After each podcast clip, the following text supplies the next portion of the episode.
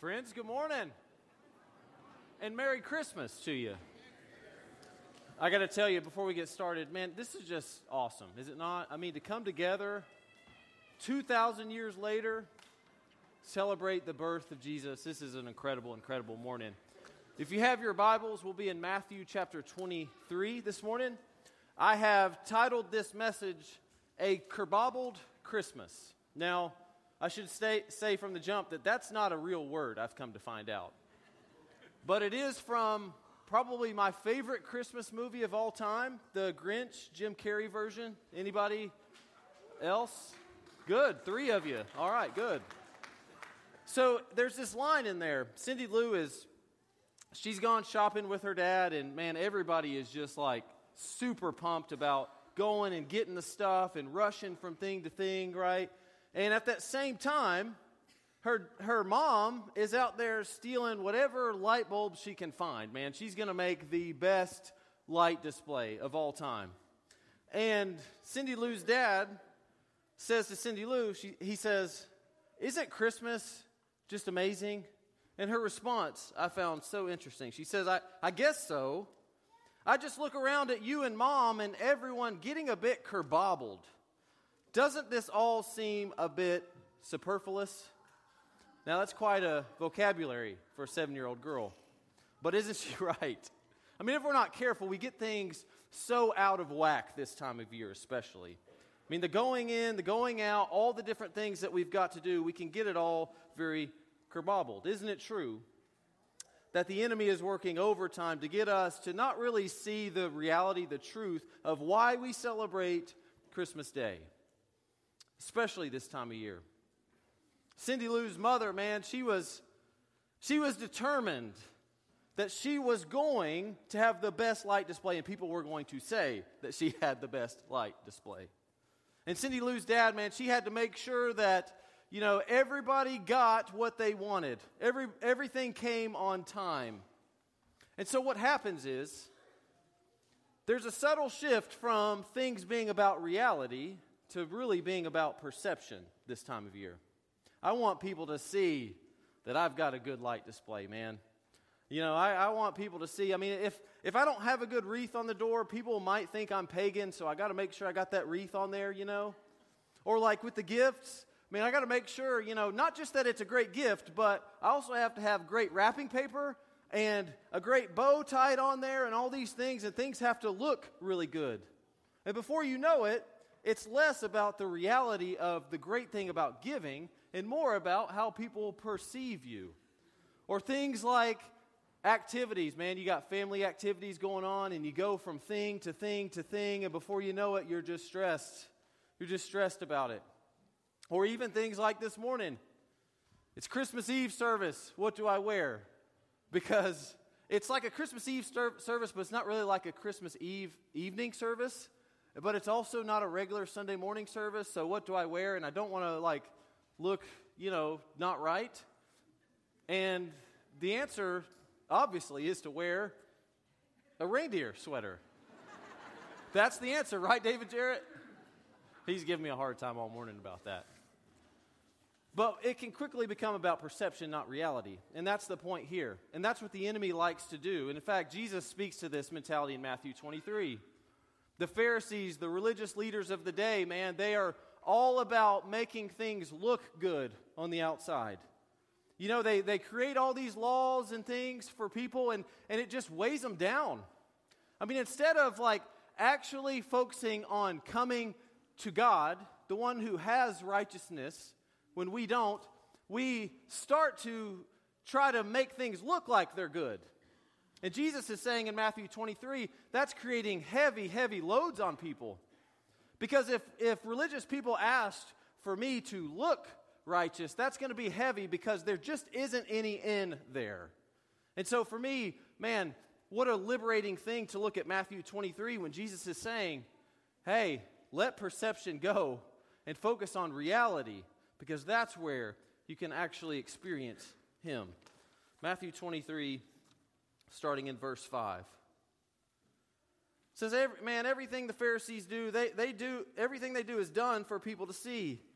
They make their phylacteries wide and the tassels on their garments long. Now, phylacteries were these things that the Pharisees would wear on their arms it, to show scriptures. They to show that man they they're serious about the scriptures. So what they would do is they'd start by putting you know a small one on there, but but they wanted to look more righteous, so they'd get bigger and bigger and bigger phylacteries to show everybody, man, I'm really in the scriptures. Look at the phylacteries that I'm wearing. So it quickly became less about actually being somebody who is in the scriptures and more about people perceiving you as though you are in the scriptures. And this was a habit of the Pharisees, by the way. Man, when they would give to the poor, they'd blow trumpets so that everybody could see their good deeds.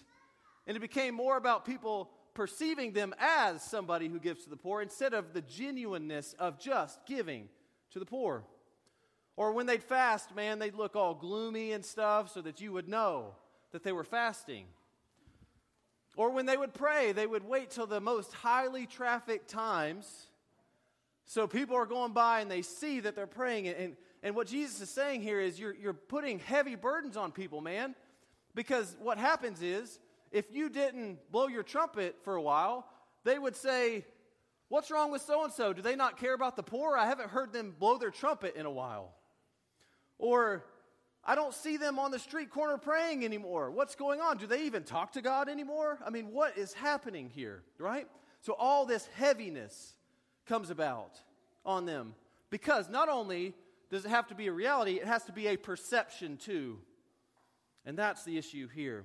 Verse 6 They love the place of honor at banquets and the most important seats in the synagogues. They love to be greeted with respect in the marketplaces and to be called rabbi by others. But you are not to be called rabbi, for you have one teacher, and you're all brothers. And do not call anyone on earth father, for you have one father, and he's in heaven. Nor are you to be called instructors, for you have one instructor, the Messiah. The greatest among you will be your servant. For those who exalt themselves will be humbled, and those who humble themselves will be exalted. Essentially, what he's saying here is die to perception and embrace reality.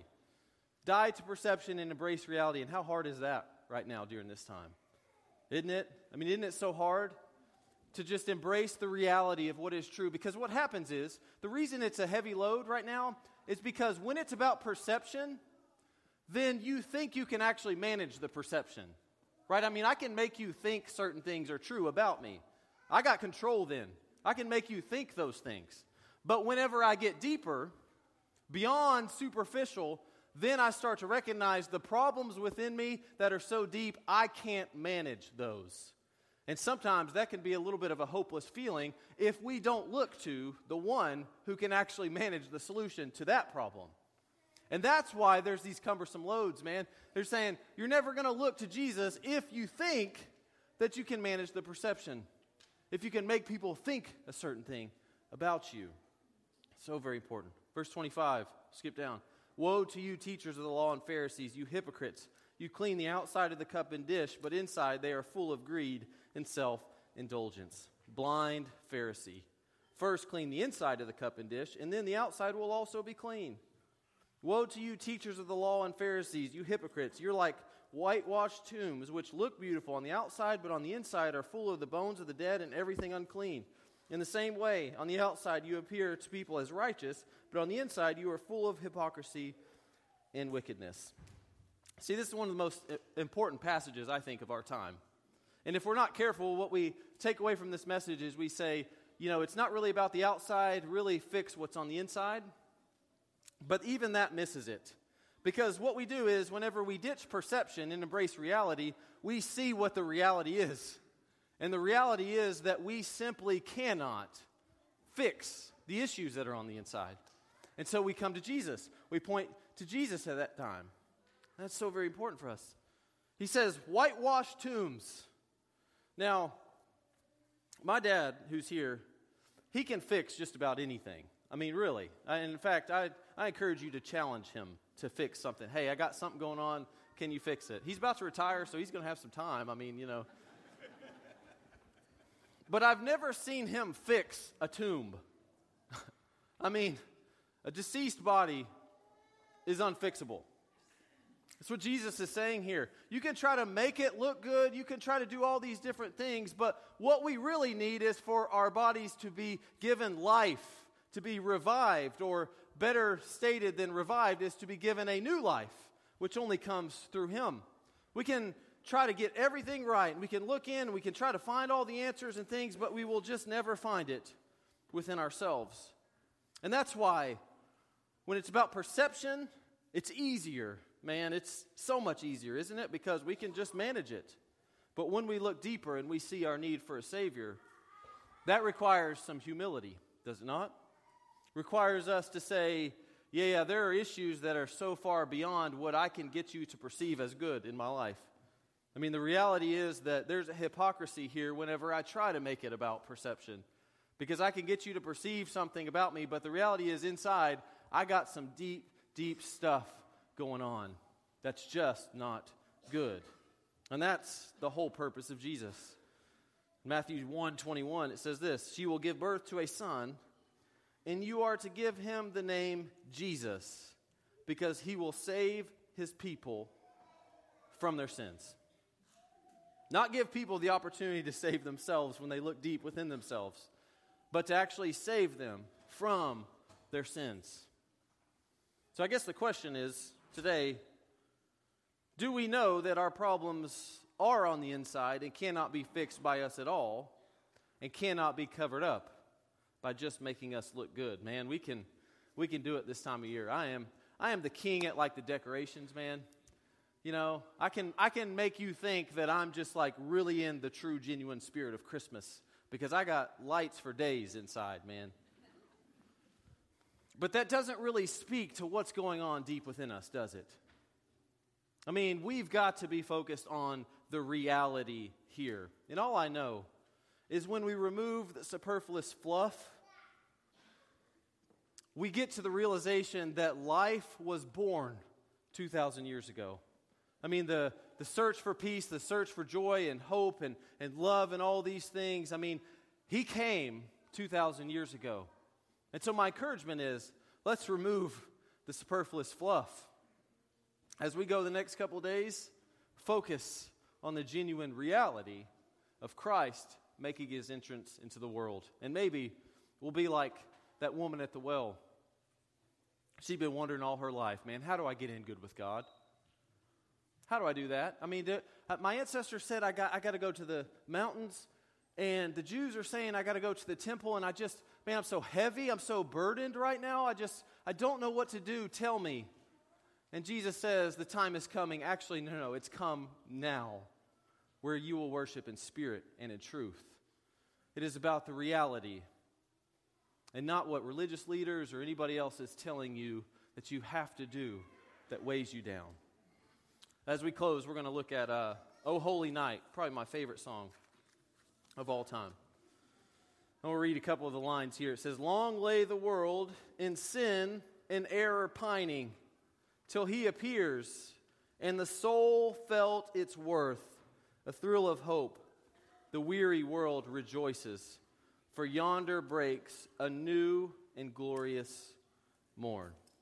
Y'all, the good news, I mean, remove everything else the perceptions, everything else, this is our reality that there is a new and glorious morn with the coming of Jesus Christ. And that's such good news that will cause great joy for all people. Let's pray together. Father, uh, we're so thankful for the truth of that. Like, help us just like Cindy Lou wanted, man. She just wanted to remove the superfluous fluff. She just wanted to remove it. I pray that you'll help us to remove that right now and just focus on the reality of the fact that you've come into the world, man, we can we can embrace that truth right now in this moment. And we're so thankful that, that we actually can do that. That you've made a way for us to do that. Father, if there's anything that we need to give to you, I pray, Holy Spirit, just saturate our hearts, convict our hearts where we need it. Help us to see you as the good news you are and focus on that reality, not the perception of others. We love you very, very much. In Jesus' name, amen. Let's stand and sing that song, Dallas.